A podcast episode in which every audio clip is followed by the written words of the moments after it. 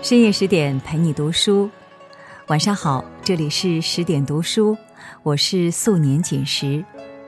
今天我要分享的文章来自作者李小牧，上官婉儿，虽然辛苦，但还是选择滚烫的人生。我们一起来听。故事要从麟德元年说起，他的母亲郑氏怀孕期间梦到巨人送给他一杆大秤，对其说可以称量天下。占梦人听后说，你们家里将要生下贵子，执掌国政。他还没有出生就被预言人生。母亲生他的那天，人们一看是个女孩，和称量天下相差十万八千里，这件事便成了大家口中的笑料。在他一岁的时候，在朝为官的祖父因废后风波得罪皇后武则天，连同父亲被处以死刑，他和母亲被贬为掖庭公仆。这个本含着金钥匙出生的官二代小姐，也因此输在了人生的起跑线。可有谁又会想到，就在几十年后，这个没有祖印父功、夫龙子贵依附的罪婢，就真的如同占梦者所言，成了赫赫有名的金国宰相。这个逆袭的女孩就是唐初风云人物上官婉儿。上官婉儿的母亲郑氏也是名门闺秀，虽然他们身在掖庭为奴隶，她也在闲暇之余悉心教导女儿诗书文史，只求知书达理。有一次，祖父上官仪曾经的学生裴炎找到郑氏，他建议让上官婉儿去内府文学馆读书。郑氏很犹豫，女儿天资聪颖，伶俐过人，倒是很像她的祖父。他又真不希望女儿抛头露面，只愿她平平安安地过一生。可仅仅五岁的婉儿明确地告诉母亲，她想去读书。正是心疼这个孩子，看着她真心热爱的样子，勉强同意了。就这样，她进了内府文学馆。内文学馆虽然藏书丰富，但很少有宫女愿意来这里学习，因为她们白天大都要干活，空闲下来就聊聊天玩一玩。婉儿和她们都不一样，她不喜欢闲聊玩闹，就喜欢读书。近十年如一日，只要有一点时间就泡在内文学馆里，浸泡在古史和诗歌里，实在是太幸福的事。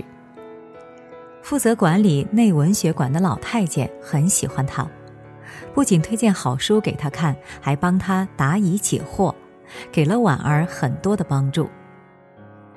十三岁那一年，婉儿已经出口成章，诗歌灵韵，才名远扬。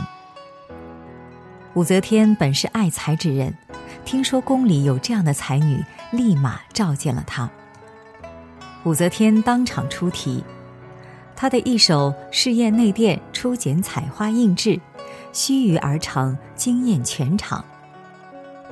武则天大悦，免其奴婢身份，把他留在自己的身边，负责起草诏命。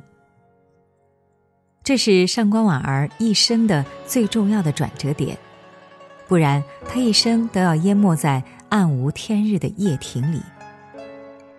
而这次机遇的背后，皆是他这些年不分昼夜勤奋苦读的结果。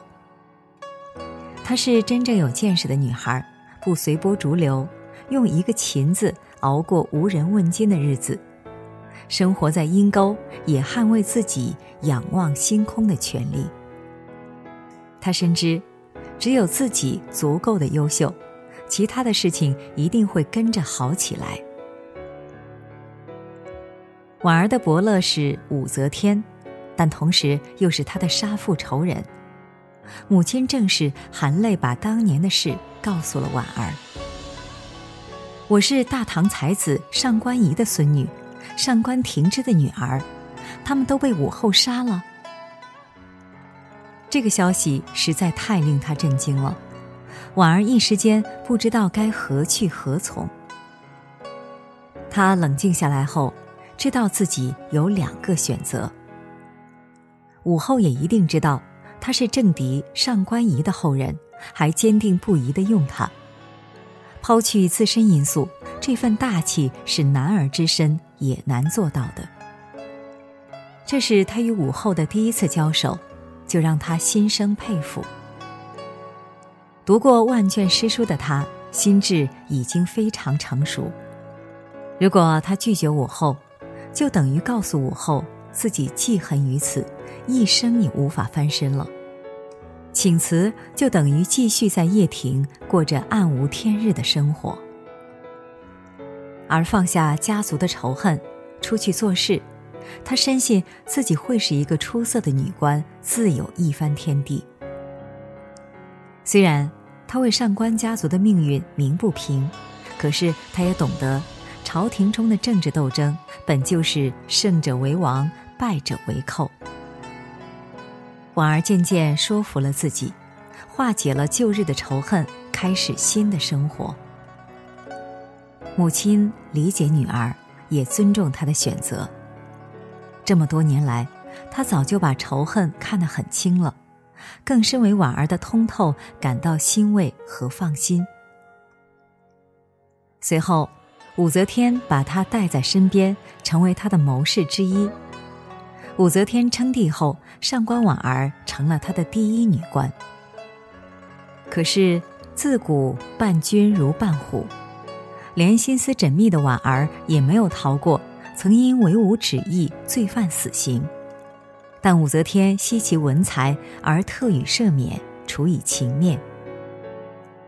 死里逃生的婉儿迅速调整了自己与武则天的关系，并再次取得了武则天的信任。两年后，武则天又让他处理百司奏表，参与管理政务，红极一时。很多人诟病上官婉儿，为了一己之力，可以一直效力于自己的仇人。庄子曾说：“昭君不知惠朔，惠姑不知春秋。”人总是以自己的见识出发，而不知别人世界之宽阔。从这个角度来说，这何尝不是婉儿的高人之处呢？与其说她隐忍，不如说她释怀。吃下去仇恨并消化掉，得到的才是格局。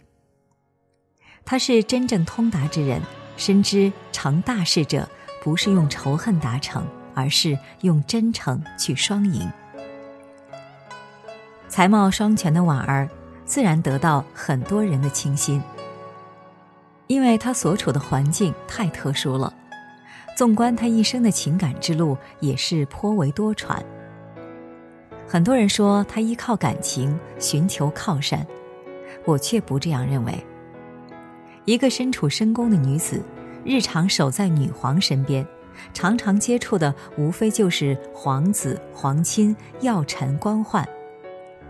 到了适婚的年纪，没有父母为其谋良缘佳配，而且武则天还是一个工作狂，在她手下工作要出效率和质量，压力很大，自己的时间少之又少。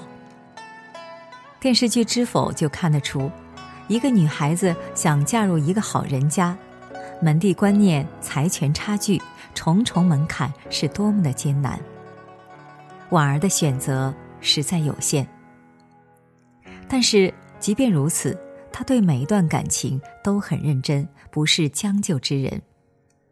无论是对曾经的太子李贤，还是武三思、崔实，不说男人们对她态度如何，她却是在能力之内多次救他们于危难之中，有情有义。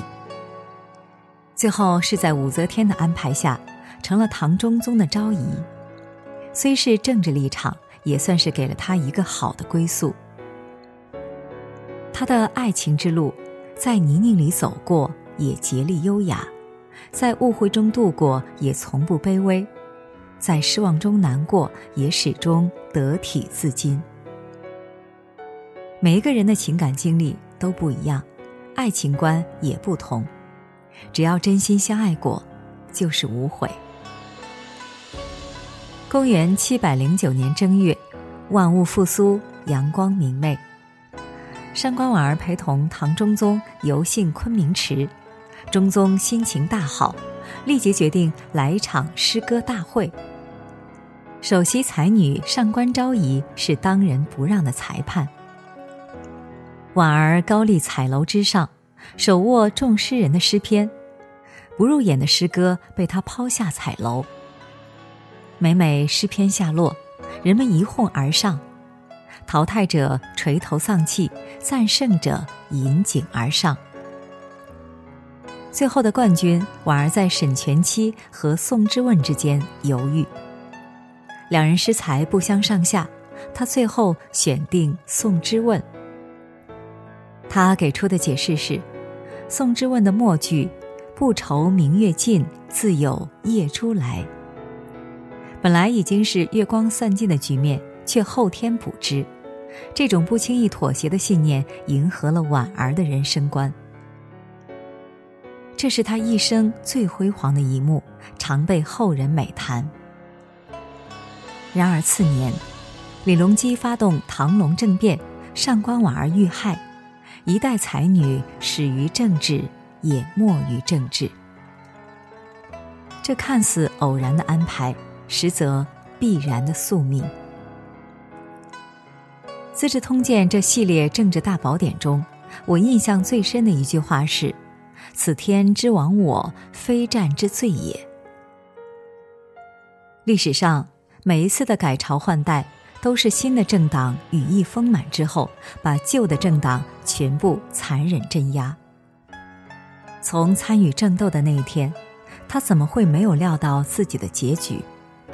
不然他也不会在最后一刻秉烛直面李隆基。李隆基也犹豫过，他欣赏婉儿的巾帼气派，却无奈时局大势。上官婉儿的一生虽不算完美，但是值得。出生于一个封建统治下的男权社会，没关系，一个罪臣之孙女被贬为奴隶也不要紧，没有男人为之依靠也不打紧。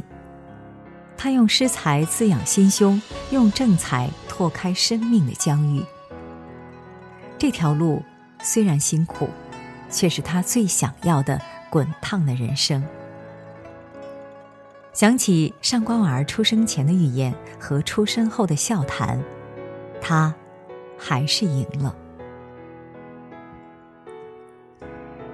好啦，今天的文章就分享完了。机会是留给有准备的人的，每一天一点一滴的积累，才能让自己抓住关键时期，被发现，被重用，闪耀出自己人生的光芒。好啦，今天的节目到这里就结束了。更多美文请继续关注十点读书，也欢迎把我们推荐给你的朋友和家人，让我们在阅读里遇见更好的自己。我是素年锦时，在仙鹤居住的地方河南鹤壁，祝你晚安，我们下次再见。